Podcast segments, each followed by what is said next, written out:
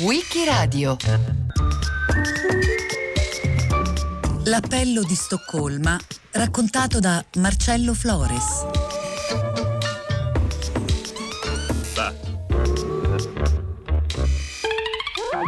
Il 19 marzo 1950 il Congresso Mondiale dei Partigiani della Pace, al termine dei suoi lavori, lancia un appello per la proibizione dell'arma atomica che dice noi esigiamo il divieto assoluto dell'arma atomica arma di intimidazione e di sterminio di massa delle popolazioni. Il congresso decide di trasformarsi in Consiglio mondiale per la pace. Come si è arrivati alla formazione dei partigiani della pace e del Consiglio mondiale per la pace? Si tratta di organismi, di istituzioni che sono figlie dirette della guerra fredda, iniziata da appena tre anni il primo momento di questo processo possiamo farlo risalire a quando si riunisce a Wrocław in Polonia nell'agosto 1948 il Congresso mondiale degli intellettuali per la pace. Esattamente due mesi prima, a fine giugno, era iniziato il blocco di Berlino, la chiusura da parte sovietica di tutti gli accessi stradali e ferroviari a Berlino Ovest, che avrebbe lasciato per eh, un anno la città eh, isolata, capace di sopravvivere solo grazie a quel gigantesco ponte aereo che per 462 giorni quotidianamente eh, trasportava nella città tedesca eh, viveri, provviste e beni di ogni tipo. Corrono sul ponte aereo di Berlino gli Hastings, i nuovi quadrimotori da trasporto britannici. Due solchi di cielo sulla Germania, il corridoio nord e quello centrale ininterrottamente attraversati da apparecchi inglesi e americani, assicurano alla capitale tedesca i rifornimenti resi difficili dal blocco sovietico. All'aeroporto di Gatov in meno di 30 minuti gli aerei debbono scaricare, rifornirsi e ripartire. Le donne tedesche raccolgono le briciole di questa fretta. Durante i primi quattro mesi il campo ha avuto una sola pista. Ora si è iniziata la costruzione di una seconda, senza per questo interrompere il traffico. Si lavora sotto l'incessante ronzio dei voli ogni 90 secondi, giorno e notte, un apparecchio che arriva, uno che decolla. La manodopera è fornita dai tedeschi. Già messa in condizione di inferiorità dal duro scotto che ha dovuto pagare per la sua guerra, Berlino è oggi una città che respira col polmone artificiale. Elemento primo della sua esistenza, il carbone che fornisce energia alle sue attività. Il congresso di Wrocław è organizzato dal potere comunista in Polonia, d'accordo con l'Unione Sovietica, per contrastare lo sviluppo di armi nucleari di cui in quel momento il blocco comunista non dispone, mentre le hanno gli Stati Uniti e il Regno Unito.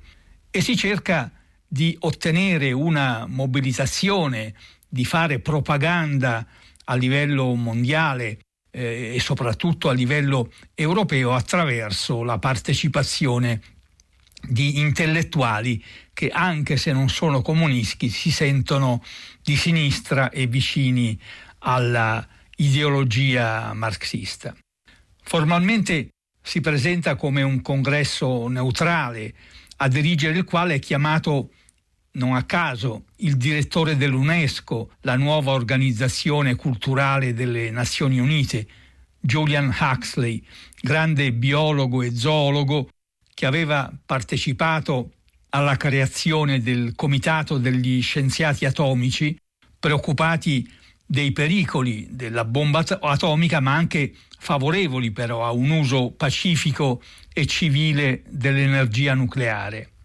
Huxley appartiene a una sinistra moderata e come scienziato ha polemizzato quando era stato in Unione Sovietica con la genetica marxista dell'agronomo Trofim Lysenko, secondo cui i, i caratteri ereditari sarebbero influenzati dai fattori ambientali e sociali, negando così al tempo stesso sia le teorie di Darwin che le teorie di Mendel.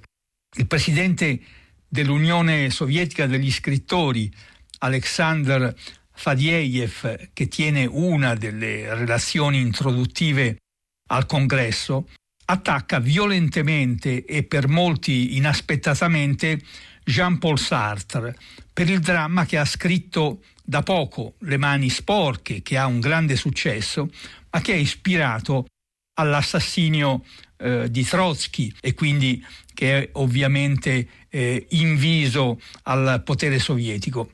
Ma vengono attaccati anche altri eh, scrittori come John Dos Passos, Thomas Eliot, André Marrot, Eugene O'Neill, per le loro recenti dichiarazioni critiche che hanno avuto nei confronti eh, dell'URSS.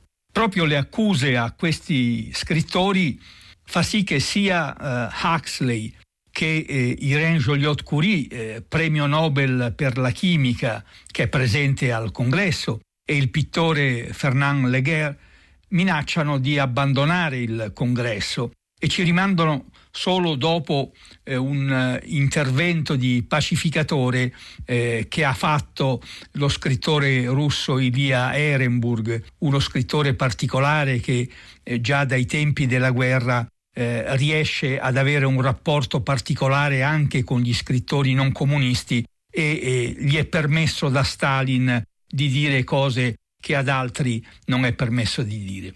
Al termine del congresso viene approvata una risoluzione per difendere la pace mondiale che accusa i governi degli Stati Uniti e della Gran Bretagna di metterla in pericolo. Viene nominato un comitato di intellettuali in difesa della pace che ha sede a Parigi e viene annunciato che l'anno dopo eh, si dovrà tenere un nuovo congresso a eh, New York.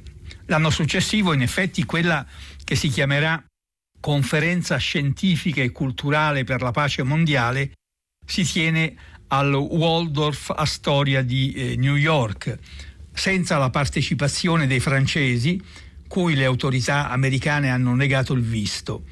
L'incontro si riduce così, a luogo nel marzo 1949, a una sorta di scontro tra intellettuali americani di opposta tendenza. Tra gli organizzatori vi sono Leonard Bernstein, Lillian Hellman, Norman Mailer, Matthew Josephson, Paul Robeson, Clifford Odets, Arthur Miller, Thomas Mann, Howard Fast, Webb Dubois, Mathieson, Dashiell Hammett, Albert Einstein e Marlon Brando un gruppo di eh, diversi eterogenei antistalinisti che si autoproclamano intellettuali americani per la libertà riescono a partecipare anche loro alla conferenza. Vi sono Sidney Hook e Dwight MacDonald, Merrick McCarthy e Bertrand Wolf, Max Eastman e Arthur Schlesinger Jr. MacDonald sfida Fadiejev, che si sarebbe suicidato dopo le rivelazioni di Khrushchev al ventesimo congresso, a dire la verità sugli scrittori sovietici scomparsi nelle purghe, mentre Mary McCarthy domanda a Matheson se pensa che nella Russia odierna sia possibile a Ralph Waldo Emerson di vivere e poetare. Mathiesen, che è un professore di letteratura ad Harvard, ammette che sarebbe stato impossibile, ma lo sarebbe anche a Lenin di vivere negli Stati Uniti. Un anno dopo si sarebbe ucciso gettandosi dal dodicesimo piano di un albergo di Boston, lasciando scritto Non so quanto lo stato del mondo abbia a che fare con lo stato della mia mente, ma come cristiano e socialista che crede nella pace internazionale, mi sento terribilmente oppresso dalla situazione presente. Tra i rumori della polemica non manca l'imprevisto intervento di Norman Mailer, che, eh, pur essendo tra gli oratori ufficiali, attacca contemporaneamente sia gli Stati Uniti sia l'Unione Sovietica che non sarebbe riuscita a costruire il socialismo. Il mese dopo, nell'aprile 1949, ha luogo a Parigi il congresso mondiale dei partigiani della pace che nomina un ufficio esecutivo di 12 persone guidato da Frédéric Joliot-Curie che aveva vinto nel 1935 il premio Nobel per la chimica insieme alla moglie Irene. Dal momento che le autorità francesi hanno rifiutato il visto a numerosi invitati provenienti dai paesi comunisti, il congresso si tiene contemporaneamente per loro anche a Praga. La colomba dipinta da Picasso, che diventerà poi famosissima, viene scelta come emblema del congresso, mentre il cantante afroamericano Paul Robeson intona per la prima volta all'estero l'inno nazionale della Repubblica Popolare di Cina, cantandola a Praga eh, prima che venga proclamato il primo ottobre successivo a Pochino eh, da Mao Zedong la eh, Repubblica Cinese.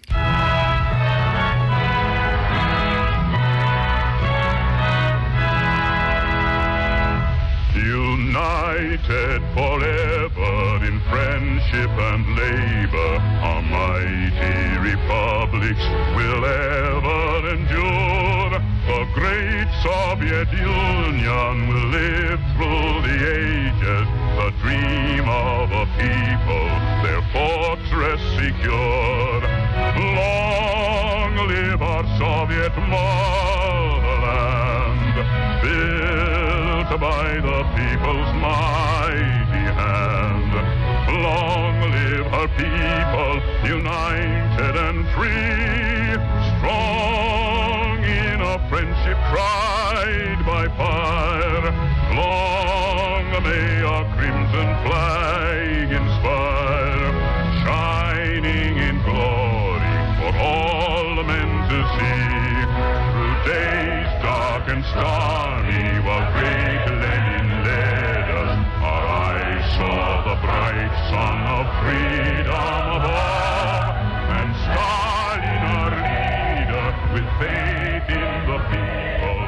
A questo congresso a Parigi sono presenti Louis Aragon e Henri Matisse, Neruda e Guttuso. Poco dopo, nell'ottobre del 49, si tiene a Roma una riunione del Comitato Mondiale per preparare un appello che sarà quello letto e approvato poi a Stoccolma nel marzo del 1950. Comitato dei Partigiani della Pace, riunito a Roma, ha condotto alla capitale molti intellettuali di sinistra. Lo scrittore rumeno Sadoveano, la deputatessa cecoslovacca Udinova, Pablo Picasso, sempre giovane, il romanziere Fedev che è deputato al Soviet Supremo, lo scrittore russo Ilya Ehrenburg. In onore di questi ospiti è intervenuto l'ambasciatore russo Kostilev. Ecco Darbussier, rappresentante dell'Africa Nera, e lo scrittore brasiliano Amado che vive in esilio. Nenni ha dato il benvenuto a tutti, anche al decano di Canterbury, il prete rosso della chiesa anglicana. Lo storico Crowther e il fisico Bernal, l'universitario polacco Dembowski, il suo collega ceco Mukarowski e il filosofo ungherese Lukács. Ha presieduto il grande fisico nous commençons. Di Vittorio vorrebbe proibire la bomba atomica e dello stesso parere è il pubblico, tra cui in prima fila Longo e Bontempelli. Tutti quanti d'accordo, comunisti e non nell'opposizione alla guerra. mentre aumentano in quelle settimane le proteste contro l'adesione al patto atlantico in tutta Europa, con scioperi nei principali porti, da Genova a Amsterdam, da Anversa a Amburgo. Quando inizierà la raccolta delle firme a favore della dichiarazione eh, di Stoccolma si avrà dopo qualche mese eh, un eh, grosso risultato perché eh, le firme supereranno addirittura dopo un paio d'anni 500 milioni. Più dei tre quarti di queste firme, a dire il vero, provengono dai paesi comunisti, dato che soltanto in URSS e nella Cina popolare se ne raccolgono quasi 400 milioni. In Italia comunque se ne raccolgono a opera eh, prevalentemente del Partito eh, Comunista eh, tra 5 e 10 eh, milioni. A Stoccolma, eh, dove si è eh, lanciato quell'appello che viene diffuso in tutto il mondo, si decide che il secondo congresso mondiale si dovrà svolgere a Roma nel 1950, ma lo scoppio della guerra di Corea nel giugno spinge il governo italiano a eh, impedirla. L'attacco della Corea del Nord, cui farà seguito la decisione di un intervento da parte delle Nazioni Unite con l'assenza del delegato sovietico al Consiglio di sicurezza perché ne voleva boicottare i lavori per protestare contro la non attribuzione alla Cina popolare del seggio permanente del Consiglio di sicurezza, l'attacco della Corea viene giudicato dai partigiani della pace come un atto di eh, autodifesa dall'aggressione dell'imperialismo americano contro la Corea e la Cina. Impedito quindi il congresso in Italia, eh, il congresso decide, si decide che si debba svolgere in Gran Bretagna, ma eh, anche lì il governo laburista nega il visto d'ingresso alla maggioranza dei delegati e costringe quindi gli organizzatori a cercare una nuova sede che viene eh, trovata a eh, Varsavia.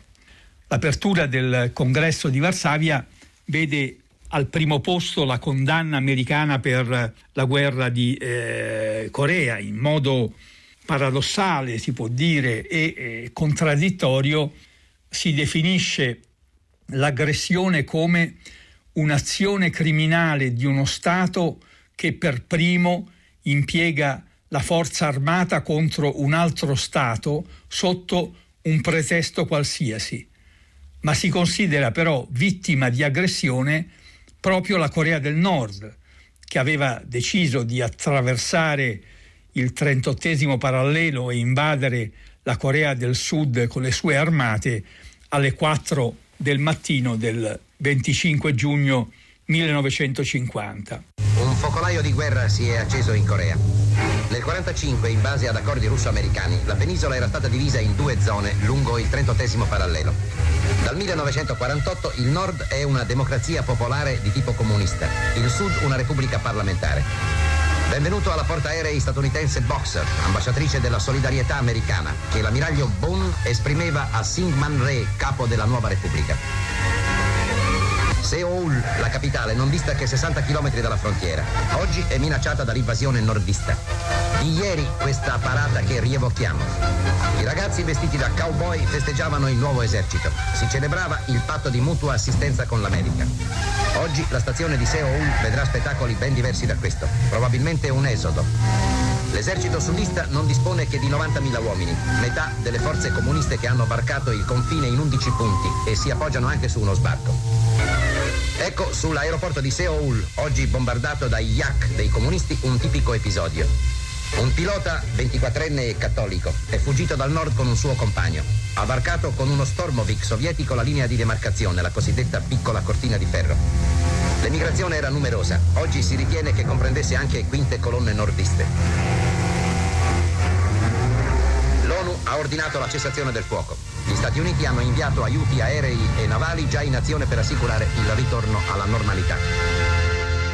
L'Unione Sovietica ormai ha anch'essa dall'agosto del 1949 la propria bomba atomica ed è impegnata ormai alla pari degli Stati Uniti nella ricerca e sperimentazione di una bomba all'idrogeno che verrà provata negli Stati Uniti nel 1952 e in Unione Sovietica nel 1953. Sull'atollo di Enivetok, un corridoio congiunge gli apparecchi di controllo alla casa di Mike. Così si chiamava la prima bomba a idrogeno esplosa nel novembre 52 sull'isola di Elugelat. Questo impressionante documentario è stato reso pubblico solo dopo lo sgancio della seconda bomba H nel marzo 54. Largo incrociavano le navi, sulla miraglia osservatori della Marina, dell'Esercito, dell'Aeronautica e scienziati. Sullo schermo televisivo i dati del lontano apparecchio di controllo. Il radar trasmetterà il comando nel pauroso momento H.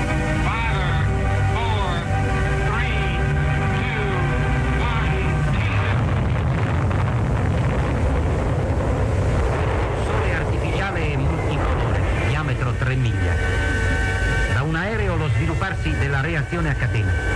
L'onda generata dallo spostamento d'aria avanza verso le navi.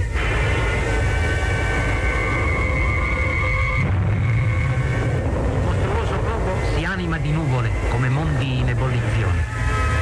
All'apparire di questo documentario, un giornale di New York ha scritto L'America solleva il velo che ricopre l'Apocalisse. Il fungo atomico si è ingigantito in una nuvola alta 40 km. Da una portaerei si alzano gli elicotteri ricognitori. Troveranno ancora sull'isola di Bogon, la centrale di controllo, e tracce del corridoio che la congiungeva a Elugelat, scomparsa in un cratere largo un chilometro e mezzo e profondo oltre 50 metri, di un mare turchino brillante. Il Pacifico ha ripreso la perenne altalena delle sue onde. In tutte le polemiche dei partigiani della pace, il nucleare sovietico e la stessa bomba atomica non vengono mai citate. Le vicende dei partigiani della pace si intrecciano con quelle degli anni più intensi e problematici della guerra fredda, soprattutto per quello che accade negli Stati Uniti e in Unione Sovietica. Sono infatti gli anni in cui in entrambi i paesi hanno luogo processi politici per colpire gli avversari veri o presunti, con l'inizio e l'esplodere poi del maccartismo negli Stati Uniti.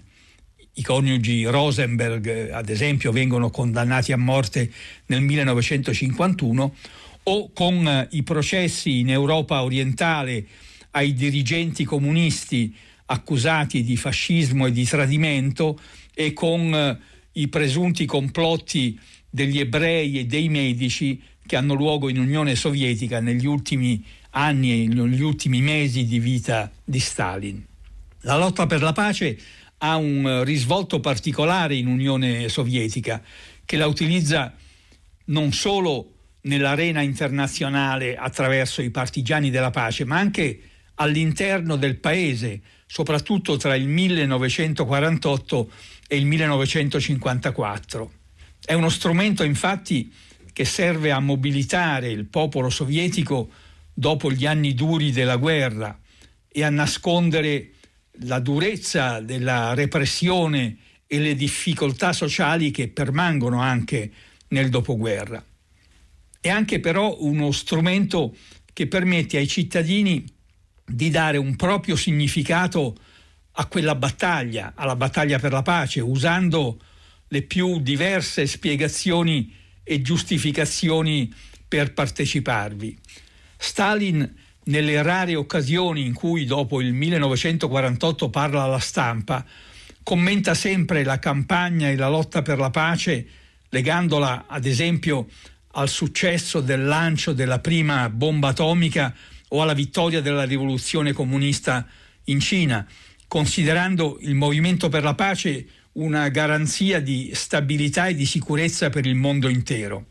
Il modo in cui è impostata la campagna, che si ritrova anche nei congressi e nelle manifestazioni dei partigiani della pace del congresso mondiale, non è quello di una campagna pacifista, antimilitarista contro la guerra, ma di una richiesta di partecipazione attiva. La popolazione sovietica, per esempio, inizia a firmare la dichiarazione di Stoccolma solo quando scoppia la guerra di Corea, tre mesi dopo l'incontro in Svezia. Ed è la prima di tre grandi campagne di raccolte di firme che coinvolgeranno quasi 100.000 commissioni locali, eh, la stessa Chiesa ortodossa, e servirà soprattutto a sottolineare una sorta di superiorità morale che i sovietici ritengono di avere e che si sarebbe già manifestata nel corso della guerra mondiale. Quando nel dicembre 1950 si celebrano i 70 anni di Stalin, il dittatore georgiano viene ringraziato soprattutto come artefice e difensore della pace. La campagna per la pace è accompagnata in realtà da un entusiasmo reale, frutto da una parte della efficienza e pervasività della macchina della propaganda sovietica, ma anche dal bisogno di eh, testimoniare a pochi anni dalla fine della guerra e del terribile sacrificio di sangue sopportato dalla popolazione, la memoria della propria esperienza per consegnare la pace al mondo intero, intracciandola però con eh, i problemi dell'oggi, e cioè con la solidarietà nei confronti dei paesi fratelli, Cina e Corea del Nord in primo luogo. L'ispirazione e la modalità che i sovietici mettono nelle campagne per la pace costituirà spesso un motivo di frizione con le componenti non comuniste nei paesi dove al potere non c'è un governo comunista e quindi non solo in Europa occidentale, ma anche in numerosi paesi dell'Asia. La partecipazione in prima fila di veterani di guerra, la convinzione espressa da Stalin che i sovietici comprendano meglio la guerra e la temano più degli altri perché l'hanno combattuta più aspramente, funziona senz'altro in Unione Sovietica, ma non è certamente utile per ampliare la diffusione del movimento per la pace in altri paesi. Nell'aprile del 1951 il governo francese espelle la segreteria del Consiglio mondiale per la pace dal suo territorio, costringendolo a spostarsi a Praga e diventare anche simbolicamente e fisicamente parte integrante del campo socialista. Il ruolo dell'istituzione continua a essere significativa soprattutto per la partecipazione di numerosi intellettuali che fuggono da compagni di strada della propaganda comunista e trovano ascolto in un'epoca caratterizzata negli Stati Uniti da una uh, crescente aggressività verso chiunque non si schieri in modo totale nel fronte anticomunista.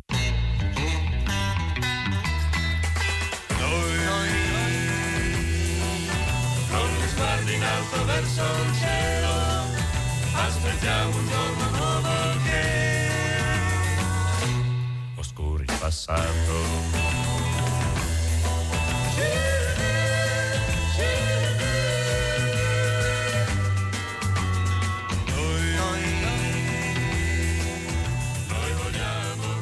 Dopo la morte di Stalin nel 1953 e con l'elezione di Dwight Eisenhower a presidente degli Stati Uniti l'anno successivo, inizia una nuova fase che vede la nascita di un sempre più forte movimento antinucleare che è eh, sostanzialmente indipendente e autonomo dal Consiglio mondiale per la pace e dai partigiani per la pace e che segnerà la seconda metà degli anni 50 e i primi anni 60 in modo estremamente forte, prima che abbia inizio una nuova fase che eh, sarà quella eh, che inizierà con la grande campagna contro la guerra nel Vietnam.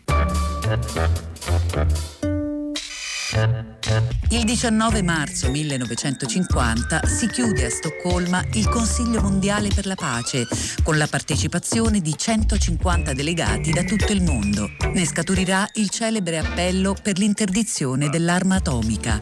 Marcello Flores l'ha raccontato a Wikiradio. A cura di Loredana Rotundo, con Marcello Anselmo, Antonella Borghi, Natascia Cerqueti, Lorenzo Pavolini e Roberta Vespa. Per riascoltare e scaricare il programma vai sul sito di Radio 3 o scarica l'app RaiPlay Radio.